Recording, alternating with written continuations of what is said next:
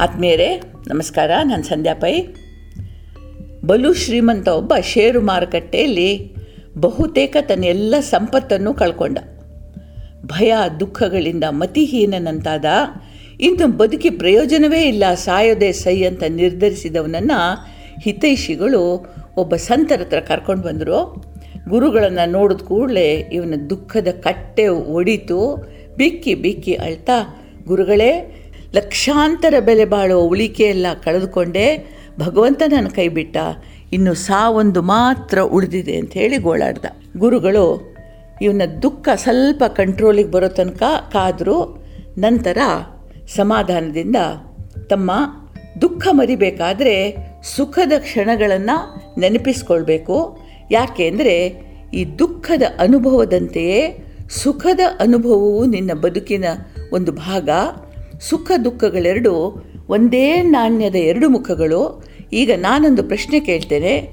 ನೀನು ಸಂತೋಷವಾಗಿದ್ದ ಒಂದು ಘಟನೆ ನೆನಪಿಸ್ಕೋ ಅಂತಂದರು. ಇವನ ಕಣ್ಣೀರು ಕಡಿಮೆ ಆಯಿತು. ಏನನ್ನೋ ನೋಡೋ ಹಾಗೆ ನೋಡ್ದ. ಈಗ ಮುಖದಲ್ಲಿ ಒಂದು ಸಣ್ಣ ನಗು ಬಂತು. ನಂತರ, ಗುರುಗಳೇ, ನನ್ನ ಅತ್ಯಂತ ಸಂತಸದ ಕ್ಷಣ ನಾನು ಹತ್ತನೇ ತರಗತಿಯಲ್ಲಿ ಶಾಲೆಗೆ ಮೊದಲಿಗನಾಗಿ ಬಂದಿದ್ದೀನಿ ಅಂತ ಕೇಳಿದ ಕ್ಷಣ ಅಂತಂದ. ಹೌದೇನು? ಆವಾಗ ನಿನ್ನಲ್ಲಿ ನೀನು ಈಗ ಕಳೆದುಕೊಂಡ ಲಕ್ಷಾಂತರಗಳು ಇದ್ದವೇನು? ಅಂದರು ಗುರು. ಇವನು ತಲೆ ಆಡಿಸಿ ಇಲ್ಲವೇ ಇಲ್ಲಪ್ಪ, ನನ್ನ ತಂದೆ ಒಬ್ಬ ಸಾಮಾನ್ಯ ಶಿಕ್ಷಕರಾಗಿದ್ದರು ಸಾಮಾನ್ಯ ಜೀವನ ನಮ್ಮದಾಗಿತ್ತು, ಎರಡು ಹೊತ್ತಿನ ಊಟಕ್ಕೇನೂ ತೊಂದರೆ ಇರಲಿಲ್ಲ ಆದರೆ ಐಷಾರಾಮದ ಯಾವುದೇ ಮಾತಿರಲಿಲ್ಲ.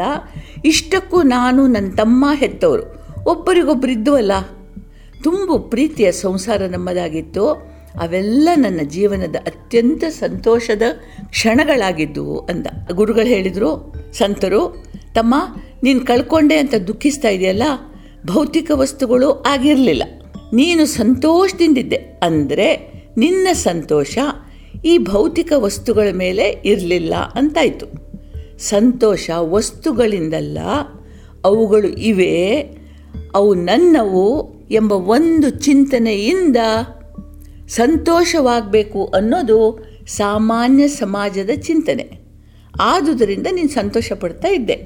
ಅಂದು ನೀನು ಹತ್ತನೇ ತರಗತಿಯಲ್ಲಿರುವಾಗ ಹೇಗೆ ಊಟ ವಸತಿಗೆ ತೊಂದರೆ ಇರಲಿಲ್ವೋ, ಹಾಗೇ ಇವತ್ತು ಕೂಡ ನಿನಗೆ ಈ ಊಟ ವಸತಿ ತೊಂದರೆ ಇಲ್ಲ.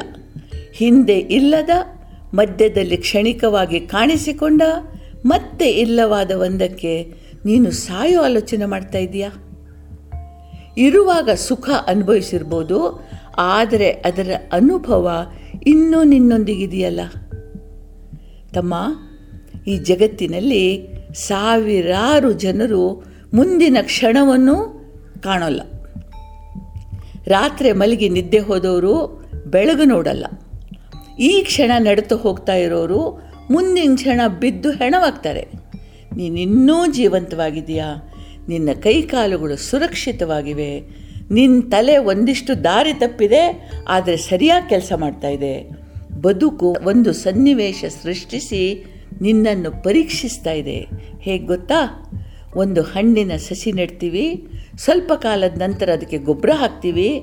ಅನಗತ್ಯ ರಂಬೆ, ಕೊಂಬೆಗಳನ್ನು ಕತ್ತರಿಸ್ತೀವಿ. ಗೊಬ್ಬರದ ವಾಸನೆ, ರುಚಿ ಅಸಹನೀಯ. ಕತ್ತರಿ ಮೈಮೇಲಾಡುವ ನೋವು ಭಯಂಕರ. ಆದರೆ ಗಿಡ ಇದನ್ನು ಧನಾತ್ಮಕವಾಗಿ ಉಪಯೋಗಿಸ್ತದೆ. ಗೊಬ್ಬರ ಹೀರಿಕೊಂಡು ಸೊಂಪಾಗಿ ಬೆಳೀತದೆ. ಕತ್ತರಿಸಿದ ಭಾಗಗಳಿಂದ ಚಿಗುರು ಬರ್ತದೆ. ಉದ್ದಕ್ಕೆ, ಅಗಲಕ್ಕೆ ಬೆಳೀತದೆ. ಪರಿಪೂರ್ಣ ಮನುಷ್ಯರನ್ನು ತಾವರ ಮೇಲಿನ ಹನಿಯಂತೆ ಅಂತ ಹೇಳ್ತಾರೆ. ಯಾಕೆಂದರೆ ಕೆಸರಿನಲ್ಲಿ ಹುಟ್ಟಿ ಬೆಳೆದ ತಾವರೆ ಕೆಸರಿನಿಂದ ಮೇಲೆದ್ದು ಬೆಳೆಯುತ್ತದೆ. ಪುಷ್ಟಿ ಪಡೆದು ಕೆಸರಿನ ಲೇಪವೂ ಇಲ್ಲದೆ ಸೂರ್ಯನತ್ತ ಮುಖ ಮಾಡ್ತದೆ. ಕೆಸರು, ಗೊಬ್ಬರ, ಕತ್ತರಿಸುವಿಕೆ ಇವೆಲ್ಲ ಬದುಕಿಗೆ ಅಗತ್ಯ. ಬೆಳವಣಿಗೆಯ ಒಂದು ಭಾಗ. ತಮ್ಮ ಬದುಕಿನ ಅನುಭವಗಳು ವ್ರಣಗಳಾಗಬಾರ್ದು. ಆ ಕ್ಷಣಕ್ಕೆ ನಾವು ದುಃಖದ ಕೆಟ್ಟ ಅನುಭವಗಳು ಅಂತ ಭಾವಿಸ್ತೀವಲ್ಲ? ರಕ್ತ ಒಸುರುತ್ತದೆ ನೋಯಿಸ್ತದೆ, ಆದರೆ ಕ್ಯೂ ಕಟ್ಟಲಿಕ್ಕೆ ಬಿಡಬಾರ್ದು. ಬದುಕಿನ ಯಥಾರ್ಥ ಜ್ಞಾನದಿಂದ ಅವು ಮಾಯಬೇಕು. ಸಣ್ಣ ಕಲೆ ಇರಲಿ ಪರವಾಗಿಲ್ಲ. ಕಲೆ ನೋಯೋದಿಲ್ಲ, ರಕ್ತ ಸುರಿಯೋದಿಲ್ಲ. ಹೀಗೊಮ್ಮೆ ಹೀಗಾಗಿತ್ತು ಅಂತ ನೆನಪಿಸ್ತದೆ. ಅಷ್ಟೆ. ಇವಾಗ ನೀನು ಒಂದು ಪಾಠ ಕಲಿತೆ. ಋಣಾತ್ಮಕವಾಗಿ ಕಂಡೆಯೋ ಈ ಅವಕಾಶವನ್ನು ಉಪಯೋಗಿಸಿಕೊಂಡು ಮತ್ತೆ ಚಿಗುರು. ಬೆಳವಣಿಗೆಗೆ ಅವಕಾಶ ಇರೋದು ಸಾಧನಾಕಾಶದಲ್ಲಿ. ಆದ್ದರಿಂದ ತಮ್ಮ, ಇವತ್ತು ಇಲ್ಲದೆ ಇರುವುದರ ಬಗ್ಗೆ ತಲೆ ಕೆಡಿಸಿಕೊಳ್ಳಬೇಡ. ಮುಂದೇನು ಸಾಧಿಸಬಹುದು ಅಂತ ಯೋಚಿಸು. ನಿನ್ನ ಸಂತೋಷ, ಸುಖ ಕೆಲವೇ ಕೆಲವು ನಾಣ್ಯಗಳ ಮೇಲಿಲ್ಲ. ಇದ್ದರೂ ಇಲ್ಲದಿದ್ರು ಒಂದೇ ಎಂಬ ಸಮಸ್ಥಿತಿಯ ಮನೋಭಾವವೇ ಆನಂದ.